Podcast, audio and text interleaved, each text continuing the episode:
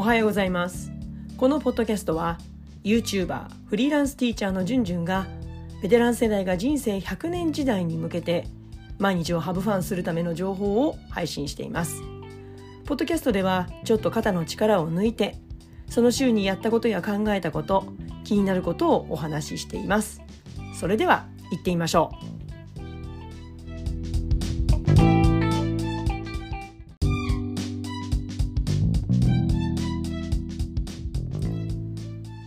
皆さんいかがお過ごしでしょうか、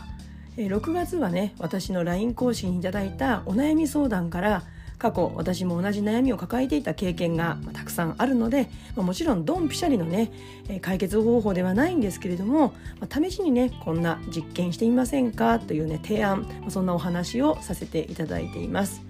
同じような悩みを今現在持ってらっしゃる方のお役に少しでも立てたら嬉しいです。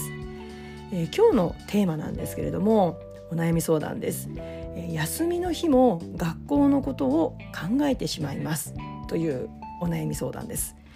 まあこれね私もありました。もう長いこと引きずってましたね。まあこのお便りをいただいた方たちなんですけれどもどんなお悩みかというともう少し具体的に言うとまあ教員はまあ大体土日お休みじゃないですか。でうんやっぱりこう休んではいるんだけれどもなんかふとした瞬間にほわんとこうね子どもたちのことだったりとかまあ楽しいことだったらいいんですけれども、まあ、このお便りいただいた方たちはやっぱりこうちょっと今ね、子どもたちとうまくいっていなかったりとかまたは、うん、保護者の方と今ちょっとね問題を抱えているだとか同僚だとかっていう、まあ、そういった、まあ、人間関係ですよね、まあ、そういったこうお悩みがあるようなんですね。まあこれねもう誰しも教員ならあるあるだと思います。もうそんなことがない教員っていないと思うんですよね。うん、なので、うん、皆さん共通のお悩みだと思いますので、ね、何かお役に立てたらいいんじゃないかなと思ってお話をしていきたいと思います。えー、私がね、うん、こう休みの日学校のことを、まあ、今でもね、まあ、考えていますよ。うん、でもねそれはうーん悩みはあってもそれは金曜日の退勤から考えなくなってる。帰りの電車から考えないようになってるっていう、まあ、そういう習慣がついたんだと思います。もちろんそうじゃない時ももちろんありますよ、うん、朝起きた瞬間にふと浮かんでるとかっていうのはもちろん今でもありますけれどもでもそれが引きずらないようになった。だから俺それはおそらく、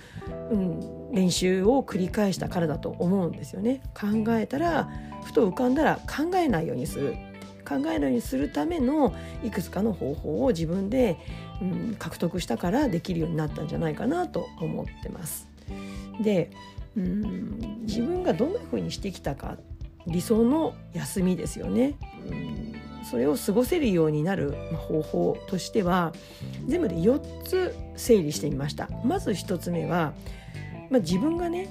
まあ、どうしてもいろいろネガティブなことを考えてしまうんだけれども自分がじゃあどんな理想の休みの日を過ごしたいと思っているのか自分が休みの日にどんなことをやりたいと思っているのかどんな状態なのかっていうことをまず自分で書き出すということ。これが一つ必要じゃないかなって思います。うん、だから学校のことは学校のこと。休みは自分のこと家庭のことプライベートのことっていうふうにこうきちんと住み分けたいんであればもうそれが理想であるし、まあ、学校のこと多少考えてもまあでもそれはそれだっていうふうに思うんであればもう一体化してるっていう、まあ、今の私みたいな状態かもしれないけど、うん、ネガティブなことを引きずらないようになっている今であればそれも OK っていうその理想ですよね。うん、だからそんな理想をまずはねうまくいかない時は、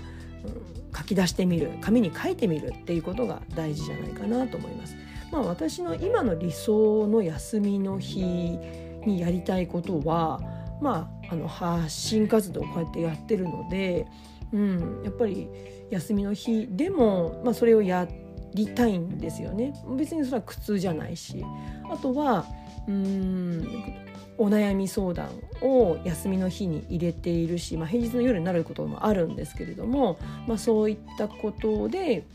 あの1対1でお話をさせていただく時間も、うん、必要だし、うん、そして、まあ、動画編集だとか動画撮影だとか台本書いたりとかっていうこともやっぱり休みの日にやりたいことだしでもそればっかりじゃなくって、うん、ゴルフの練習に行ったりとかゴルフの、ね、コースに出たりとかあとは、うんまあ、サウナに行くっていうことですよね。まあ、それは、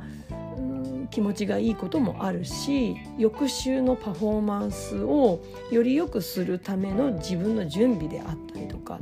だからまあ全て自分が楽しいと思えることをやる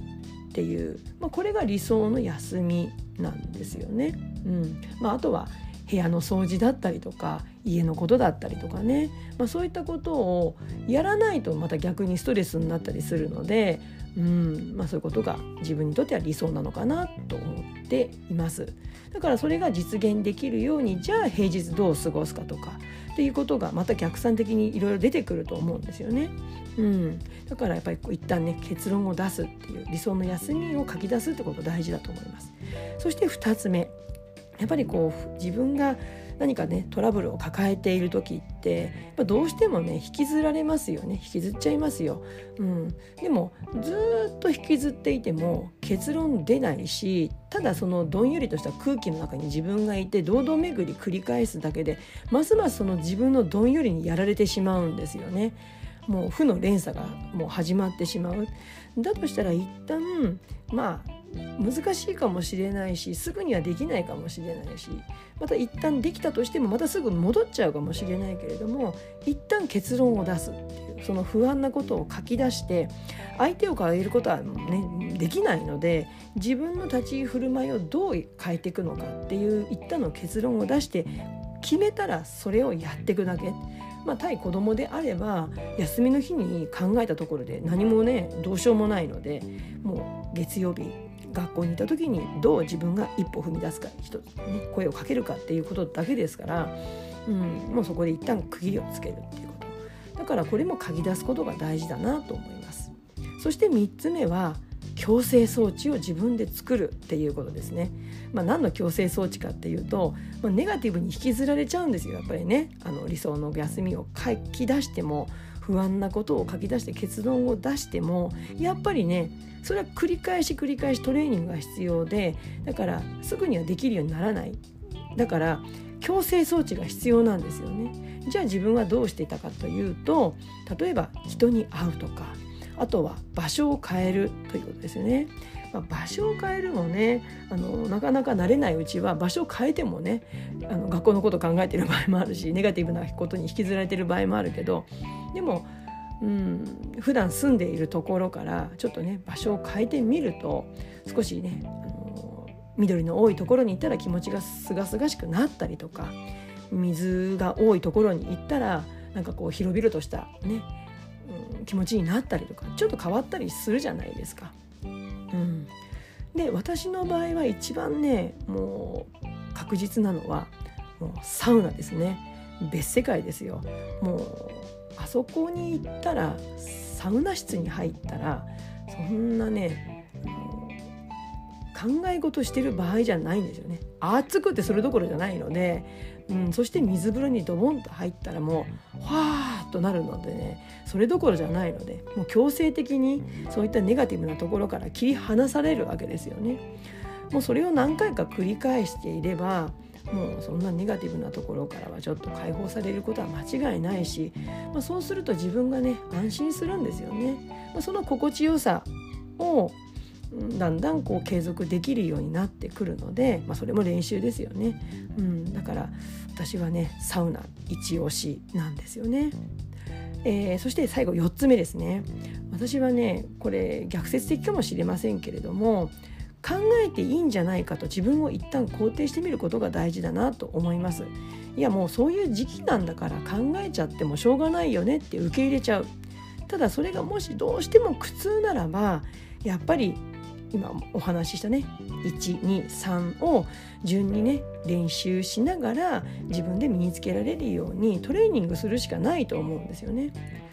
うん、ただポジティブなこう自分があこれやってみたい子供とこんなことやってみたいっていうそういう学校のこと仕事のことであればやっぱりそれは楽しいことなのでやっぱ考えちゃいますよねそれなりに考える時間も必要だし平日はやっぱりこうブレイン仕事脳みそを使う仕事ってなかなか難しいので、うん、休みの日にじっくり腰を据えて考えることが考える時間が必要であればやっぱりそういうことって大事だと思うんですよね。うん、なので、うん、ポジティブなことであれば考える時間を休みの日に肯定的に受け入れてみる。ただネガティブなことであったらやっぱり良い考えってねアイデア生まれてこないので、まあ、それはやっぱりこう一旦止めるっていうシャットアウトするってことが大事じゃないかなと思ってます。はい、えー、いかがでしたでしょうか？今日は悩み相談の中の、えー、休みの日も学校のこと仕事のことを考えてしまいます。というねお悩み相談について過去の自分の経験をもとにしながらこんな手順で順番に練習するとだんだんできるようになりますよ。っていうこと。またはこんな矯正装置もありますよ。っていうことでお話をしました、えー、今日の内容に関するご感想ご質問お待ちしています、えー、それでは次回の YouTube ポッドキャストまで。Let's have fun! バイバイ